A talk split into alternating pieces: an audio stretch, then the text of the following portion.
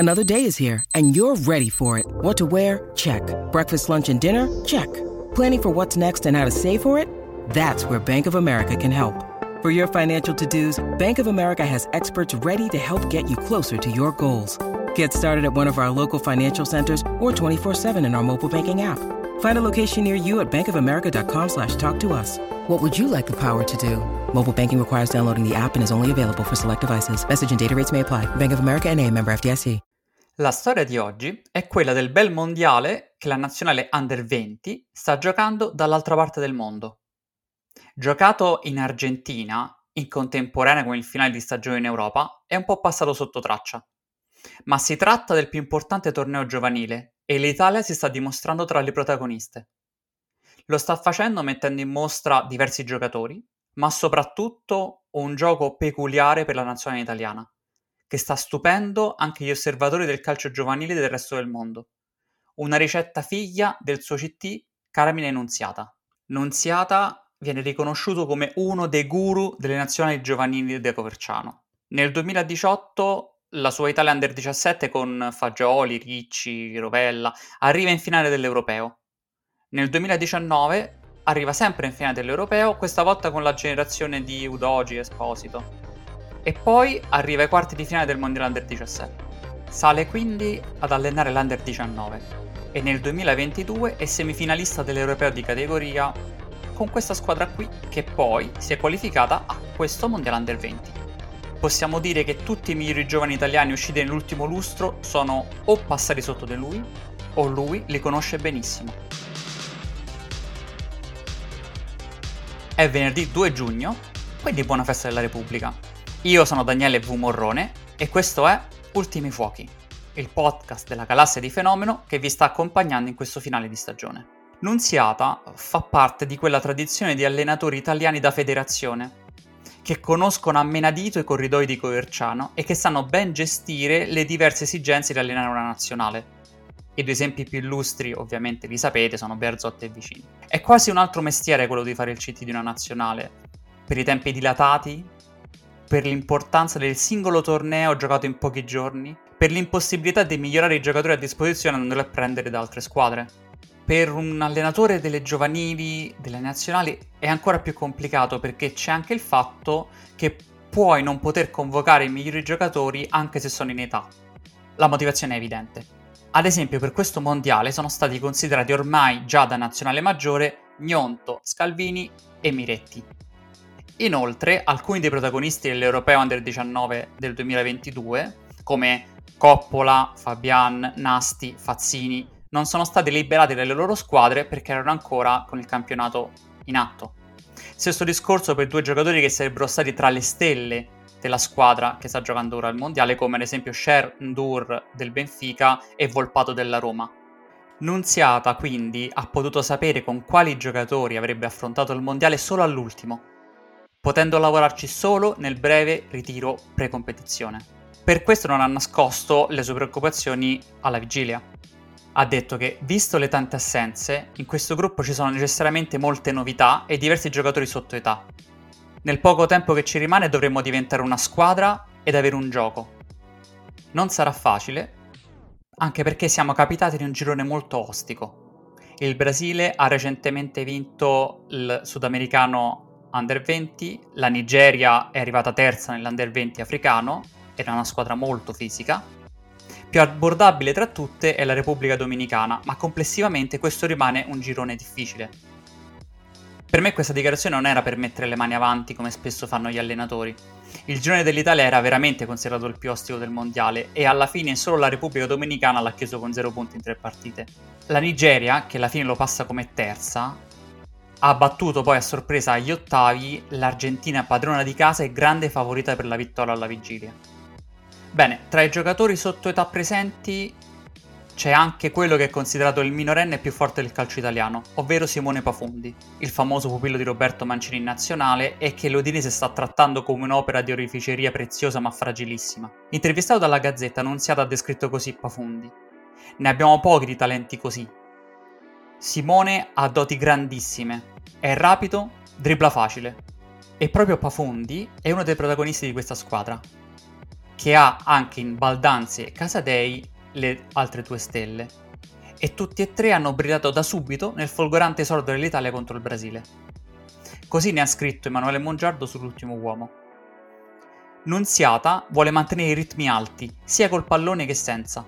Per farlo alterna un pressing ben congegnato e una fase di possesso dove i giocatori si avvicinano tra loro e Pafundi e Baldanzi godono di totale libertà di movimento. Il Brasile va in apnea da subito, non riesce mai a far uscire in maniera pulita il pallone a causa dell'aggressività dell'Italia. Quindi, Nunziata ha mantenuto il 4-3-1-2 dello scorso europeo, ovvero il rombo a centrocampo. Ci sono il portiere Desplances, la difesa composta poi dai terzini Zanotti e Turicchia e dai difensori centrali Querino e Ghilardi. Il rombo è così composto: davanti alla difesa c'è Faticanti, con accanto le mezzali Casadei e Prati. Sulla tre quarti, come vertice alto, c'è Baldanzi e davanti le due punte sono Pafundi e Francesco Pio Esposito. Continua poi Mongiardo. Il vantaggio di pressare col rombo, che scivola da una parte all'altra del campo, è avere tanti uomini intorno al pallone se si ruba il possesso. In questo modo è facile organizzare una transizione corta. È un modo di difendere che avvantaggia i nostri giocatori migliori, Pafundi e Baldanzi, perché non li fa correre all'indietro e una volta recuperata palla gli permette di giocare su distanze corte, che si addice alle loro caratteristiche.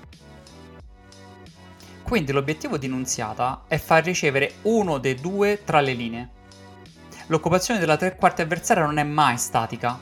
Non c'è, per capirci, Baldanzi fermo alle spalle delle due punte, proprio perché Baldanzi e Pafundi non hanno una posizione fissa, sono sempre in movimento, alla ricerca soprattutto del pallone, e questo disordina tanto il Brasile.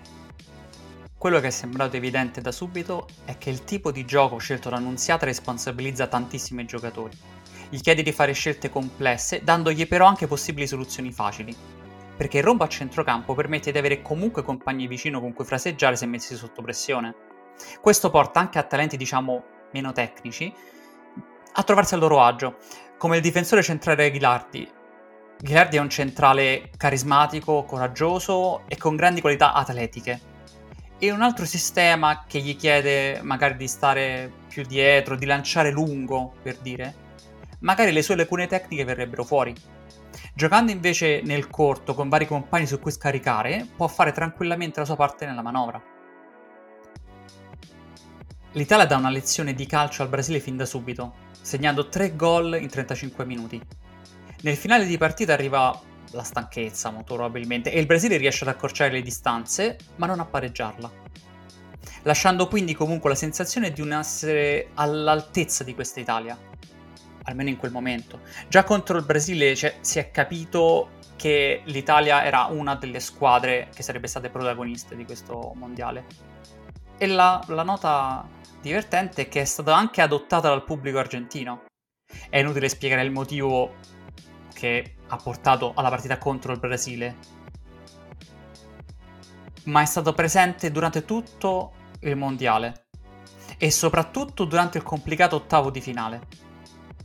Perché passato il girone, dopo la combattuta sconfitta arrivata nel secondo tempo contro la Nigeria alla seconda partita, è arrivata la facile vittoria con la Repubblica Dominicana nella terza, che ha permesso il passaggio del turno.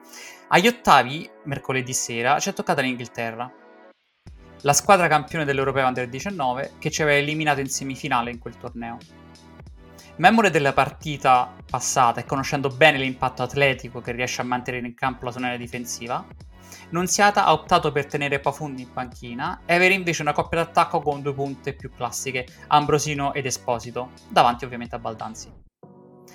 A questo proposito vi consiglio di recuperare il gol del vantaggio italiano, segnato proprio da Baldanzi, perché è un distillato di tutto il lavoro di Nunziata.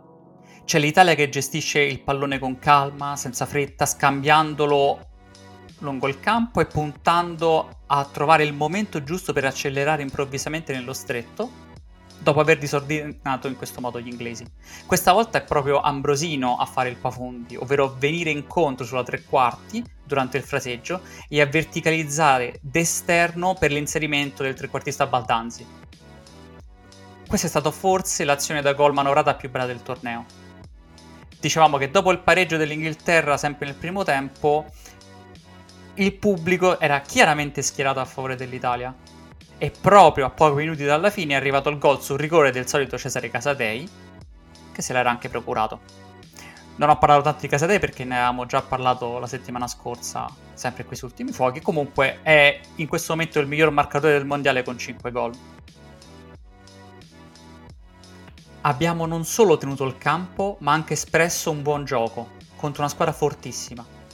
Questo ha detto Nunziata a fine partita, mostrando apprezzamento per le qualità anche mentali di questo gruppo, che vuole provare a fare il proprio gioco contro chiunque perché sa che solo così può arrivare veramente lontano. Ai quarti ci sarà la Colombia, un'altra nazionale contro cui l'Italia dovrà necessariamente imporre il proprio gioco per superare il loro mix di atletismo. La partita si gioca domani alle 23 e come le altre si può vedere sulla Rai. L'Italia dovesse vincere incontrerebbe poi in semifinale l'8 giugno la vincente tra Corea del Sud e la Nigeria che ci aveva battuto nel girone. La finale è prevista per domenica 11 giugno. E in finale, dall'altra parte del tabellone, ci arriverà una tra Brasile, Israele, Stati Uniti e Uruguay. Abbiamo capito che l'Italia può giocarsela contro tutte queste squadre ed è una bella sensazione e soprattutto la dimostrazione dell'ottima strada intrapresa dal lavoro di Nunziata. Sarebbe bello uscirne con la Coppa del Mondo in mano, ovviamente, ma bisogna sempre ricordare che a livello giovanile non è questa la cosa importante. Solo una manciata di chi è presente in campo in questo mondiale arriverà a giocare in una grande squadra. La maggioranza avrà un'onesta carriera e qualcuno purtroppo si perderà anche per strada. Per qualcuno questo torneo sarà il ricordo più bello di tutto quanto il percorso nel mondo del calcio. I trofei, anche una Coppa del Mondo, a livello giovanile sono un premio e niente di più. Il traguardo ultimo è sempre quello di sviluppare giocatori, dandogli gli strumenti migliori per affrontare poi la carriera da professionisti. E da questo punto di vista non si può non essere già ampiamente soddisfatti di quanto fatto vedere da Nunziata. Dove in passato alcuni allenatori delle giovanili erano sembrati forse fuori contesto, sicuramente non erano stati in grado di gestire il talento, lui ha capito come esaltarlo. Dove altri avrebbero pensato era una staffetta solo tre quarti tra Baldanzi e Pafundi, lui ha costruito un sistema che funziona proprio perché ci sono entrambi in campo. E visto quanto conosce bene i migliori talenti italiani e quanto ha dimostrato di saperli gestire alla perfezione, non è neanche così strano immaginare che una volta che si dovrà necessariamente trovare un sostituto di Mancini, il nome più adatto per la nazionale che dovrà schierare nel picco della carriera Gnonto, Udoghi, Scalvini, Fagioli, Baldanzi, Rovella, Pafundi, non possa essere proprio Carmine Nunziata. Con questo io vi saluto. Ci sentiamo su Ultimi Fuochi domani con Simone Conte, sempre verso l'ora di pranzo. Ciao!